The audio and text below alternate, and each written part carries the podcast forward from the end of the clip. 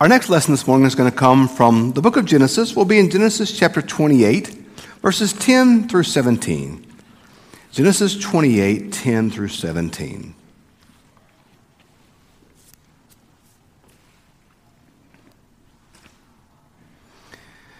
Jacob left Beersheba and went towards Haran. He came to a certain place and stayed there for the night, because the sun had set. Taking one of his stones of the place, he put it under his head and lay down in that place. And he dreamed that there was a ladder set upon the earth, the top of it reaching to heaven. The angels of God were ascending and descending on it. And the Lord stood beside him and said, I am the Lord, the God of Abraham, your father, and the God of Isaac. On this land in which you lie, I give to you and to your offspring. And your offspring shall be like the dust of the earth. And you shall spread it abroad to the you shall be spread abroad to the east and to the west and to the north and to the south. And all the families of the earth shall be blessed in you and in your offspring. Know that I am with you, and I will keep you wherever you go. And I will bring you back to this land. For I will not leave you until I have done what I have promised you. Then Jacob woke from his sleep and said, Surely the, Lord is in this place, and I did not know it. And he was afraid. He said, How awesome is this place! This is none other than the house of God. This is the gate of heaven. This is the word of God for the people of God. Thanks be to God. You know, there, there are certain places in life where you can feel the history.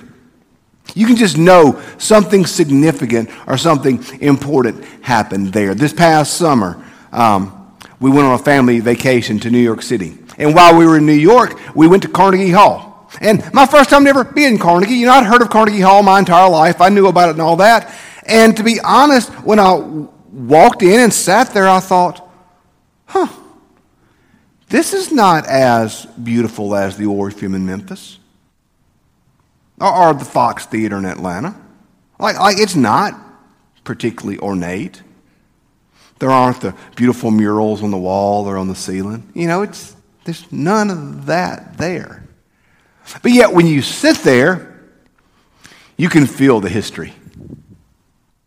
You can feel the history of all the folks who have sang or played or performed there. You know you're in a place where great history has happened. You can kind of feel it there. Uh, there's a, there's a, a comedian or, or, a speaker that once wrote about how uh, in the South, uh, football is our religion, and Saturday is its holy day and the stadiums are its cathedrals. And if you've ever gone into, say, Tiger Stadium on a Sunday night, Saturday night rather, you can feel the echoes, can't you? If you go into certain places like that, you can, you, you, you can, you can feel it. Sherry Beth this morning in the children's moment talked about holy places. And we're talking about that this morning in our sermon. These holy places are holy spaces. There are several places in my life that are particularly holy, but honestly, there's nothing particularly magical about them. Uh, she talked about Vesper Hill at Lake Stephens. And if any of you have ever been to Lake Stephens, you know Vesper Hill is beautiful. But for me, my place is Wesley Pines. And one of the holiest places in all of creation to me is the tabernacle at Wesley Pines. In fact, one of the highlights of my life, one of the highlights of my ministry was one of the first times I got to speak and preach and lead at the tabernacle at Camp Wesley Pines. Now, if you've ever been to Camp Wesley Pines and to the tabernacle, you know it does not reek of holiness, it reeks of unbathed and undeodorized children. Because it's a camp. It's a, it's a, it's a concrete floor. It's not much to look at.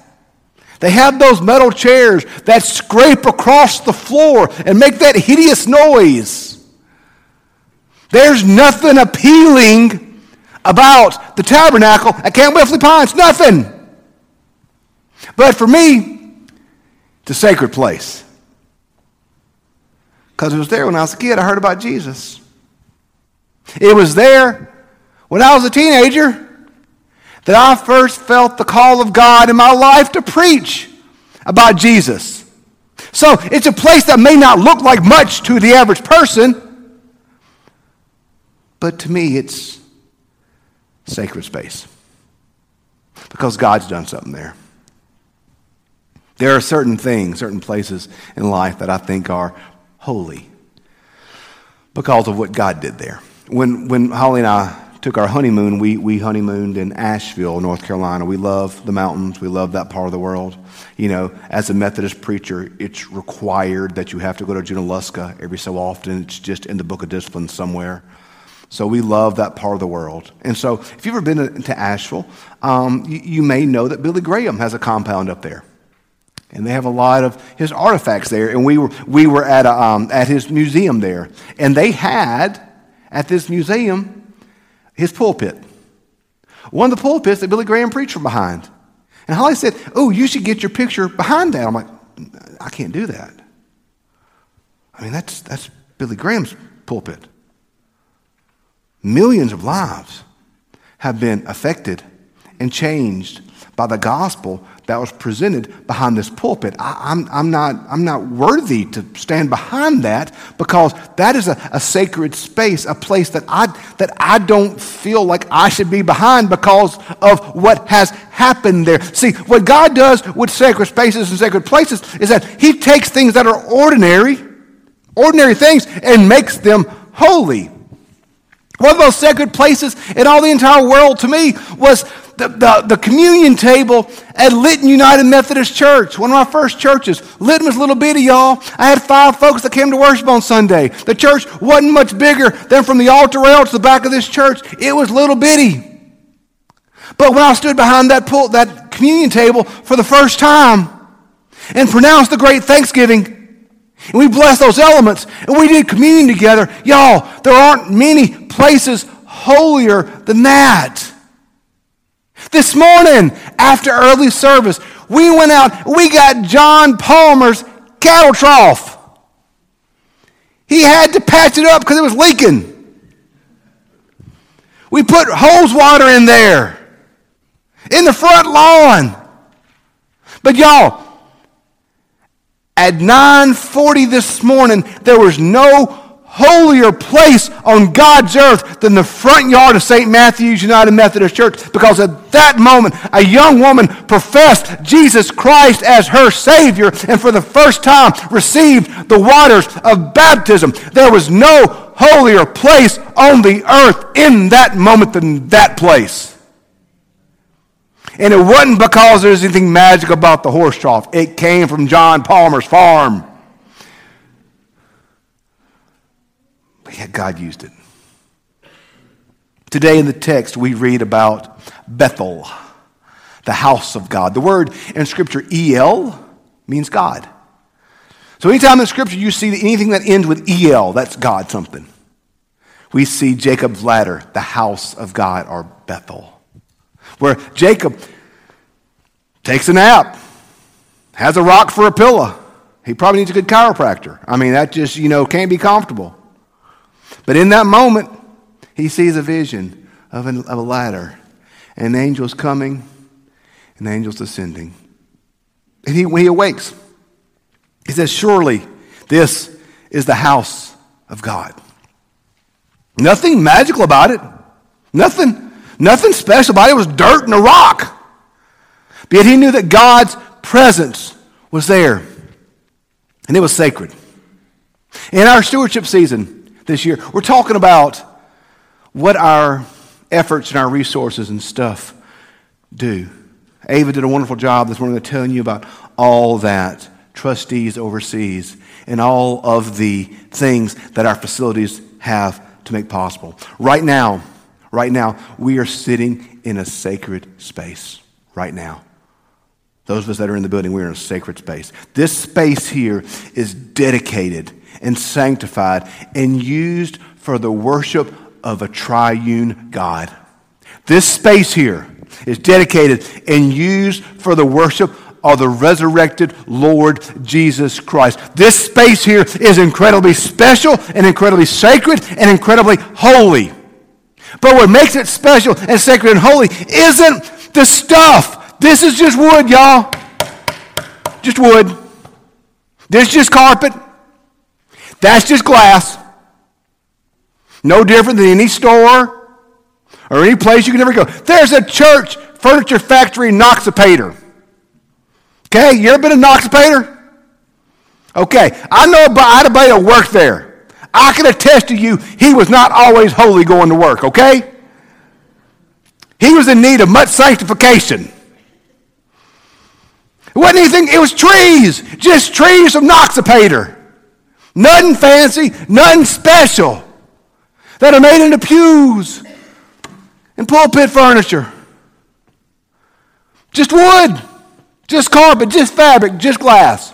Nothing in the specificity of these objects make them holy. But what makes them holy is the purpose they have and the reason they are given and what they're about. This is just wood and carpet, y'all. But this is wood and carpet and space dedicated to the worship of God. It is not the object themselves that is particularly holy, but it is the purpose behind the object. It is the reason it is there for. And it is the God who is worshiped who makes it holy. That is what makes it holy. Not the object itself, but the God behind the object. The God that has blessed the object. The God that uses the object. The God that is glorified in the worship that comes from the object. It's not the thing, it's the God that makes it holy. And so within this concept of the stuff of our church, our physical things, this stuff, I tell the staff this all the time. Tim can testify to that I'm not lying. There's not a single thing in this church, this pulpit, this parament, this microphone cover, that camera, the coffee, all of it.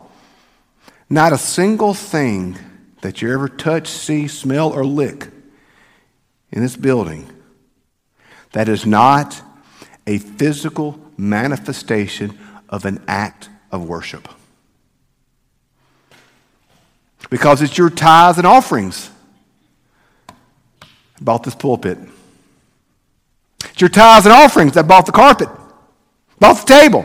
It's your tithes and offerings that pay the light bill.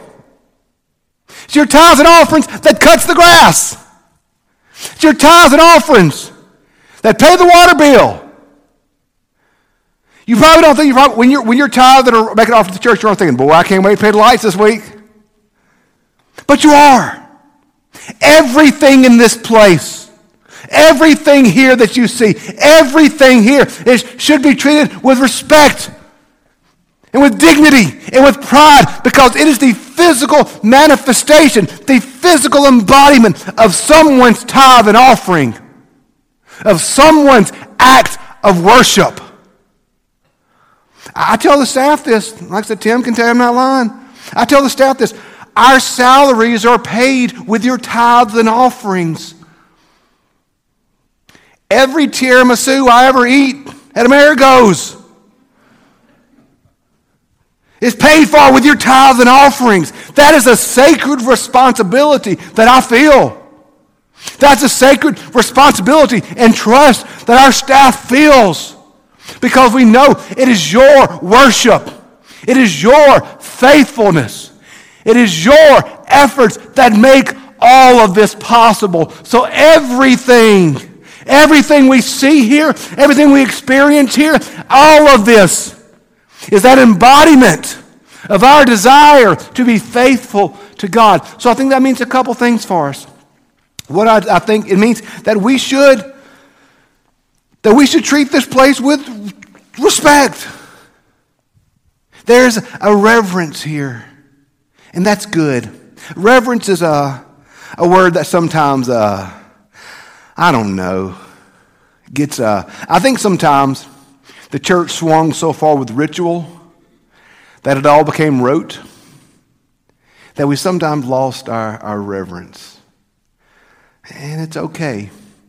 In fact, it's good. It's good to be reverent before God. It's humbling. I, see, our world tells us this that you're the most important thing in the entire world. The world tells you. It's all about you. and me and what I want and what you want. That's really all that matters. You are all that matters. What you want, it's all that matters. That's what the world tells us. And then the world tells us, by the way, the same token, the world tells us that you're all that matters. Then the world tells us you're not enough. But if you buy this new thing, you'll be enough. So you're not good enough. But man, if you get this new car, or this new house, or this new technological whiz, man, if you get that, then you'll be enough. And then you buy that new whatever and you find out you're still not enough. Our faith tells us actually it's not about you. There's a God bigger than you, a God holier than you, a God other than you. It's not about you. But guess what? You are enough. You don't have to have the newest car to be the presence of God, or the newest technological marvel to be in the presence of God, or the newest house, or the newest whatever. Because when it's not about you, but it's about God, then you actually are enough. And that should produce reverence in us. And that should produce awe in us. And that should produce wonder in us. I think one of the many, many problems that these things have created in our life, and y'all know I love my, my technology, is we're too busy or too preoccupied for wonder or for awe or for reverence.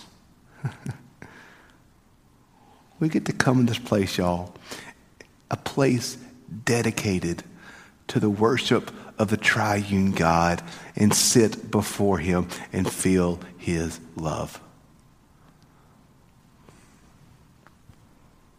What's better than that? These physical things here, this space, there's nothing magical about them. But it's God. It's God who meets us in this place dedicated to his worship. And everything we experience here, everything we can touch or taste, everything we can smell, everything we can experience, is that physical manifestation of his worship. So we should treat it and we should experience it reverently. That's okay. It's okay to be reverent. It's good for us. So we should live in the reverence to that. But here's the other thing, y'all. If this place is dedicated to the worship of God and, and, and exists because of the tithes and offerings of those people, yes, it should produce in us reverence, but there's something else it should produce within us. It should produce within us welcome. It should produce within us welcome. Because if this place is dedicated to the worship of God, if this place is dedicated to the service of God, if this place is bought with the worship of God, if this place is about that, then here's what I also know that there's not a single person in the world that God doesn't love. That there's not a single person in the world that Jesus Christ did not die for. You will never look into the eyes of another person for whom Christ did not die. C.S. Lewis said, beside the sacrament, the holiest thing you'll ever meet in your life is your neighbor. Because Jesus Christ died for your neighbor. Jesus Christ loves your neighbor. Jesus Christ desires your neighbor. So, yes, this place should produce within us reverence, but it should also produce within us welcome. There's not a single person breathing God's air that should not feel welcome from God and from us in this place. One of the highlights of my week is the children's moment. Love seeing the kids come down. And I love the looks on your faces as parents as you think to yourself, oh no, what are they going to say? It's the best, y'all.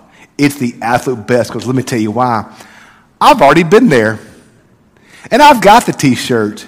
And I was in your spot a few years back saying, oh no, based off what they said, I may not have a job Monday. So I love it. I love it. And I love the joy of our children when they see this space. And I love the joy of children when they feel welcome in this place. Someone once said, the greatest sermon ever preached in the church is the cry of a child. And one thing that matters to me as a pastor, I've done it before. I've chased visitors down. I've, I've run down the breezeway, wearing my robe a couple times, trying to catch a guest who may have had a little one who was especially squirmy, maybe especially loud, and grab them and say, This is their church. And they're welcome here. They're welcome here. If this place is what we say it is, it should produce within us reverence because it's the manifestation of the worship of God, a place dedicated to the worship of God. It should produce within us, uh, within us reverence. But, y'all, it should also produce within us welcome. For God so loved the world. The world. Everybody. All of them. All of y'all. And all of them.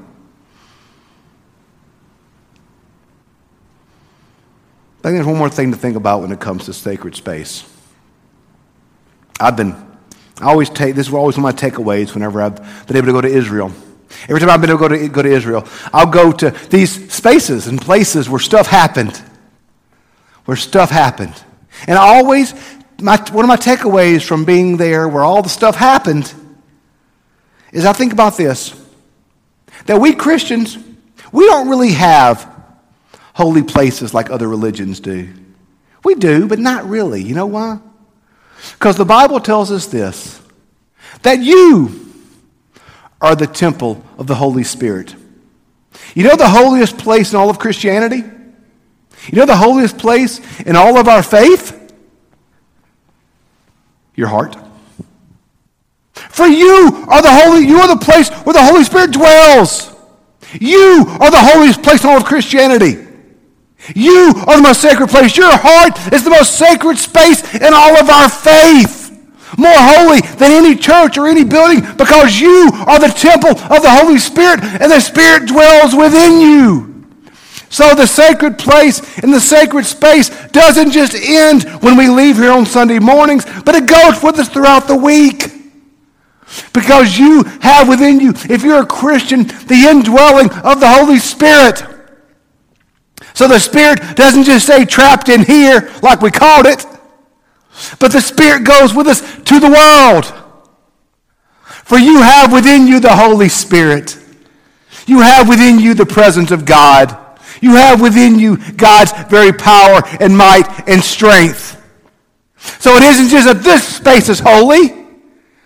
It isn't just that this space is sacred. But wherever we go as Christians, we take that space with us. And we get to be a part. We get to be a part of God's redemptive act in the world through the Holy Spirit. So may we glory in the beauty, in the reverence of this space. May we glory in the welcome that this space should produce. But may we glory most of all in a God who loves us so very much. Let's pray.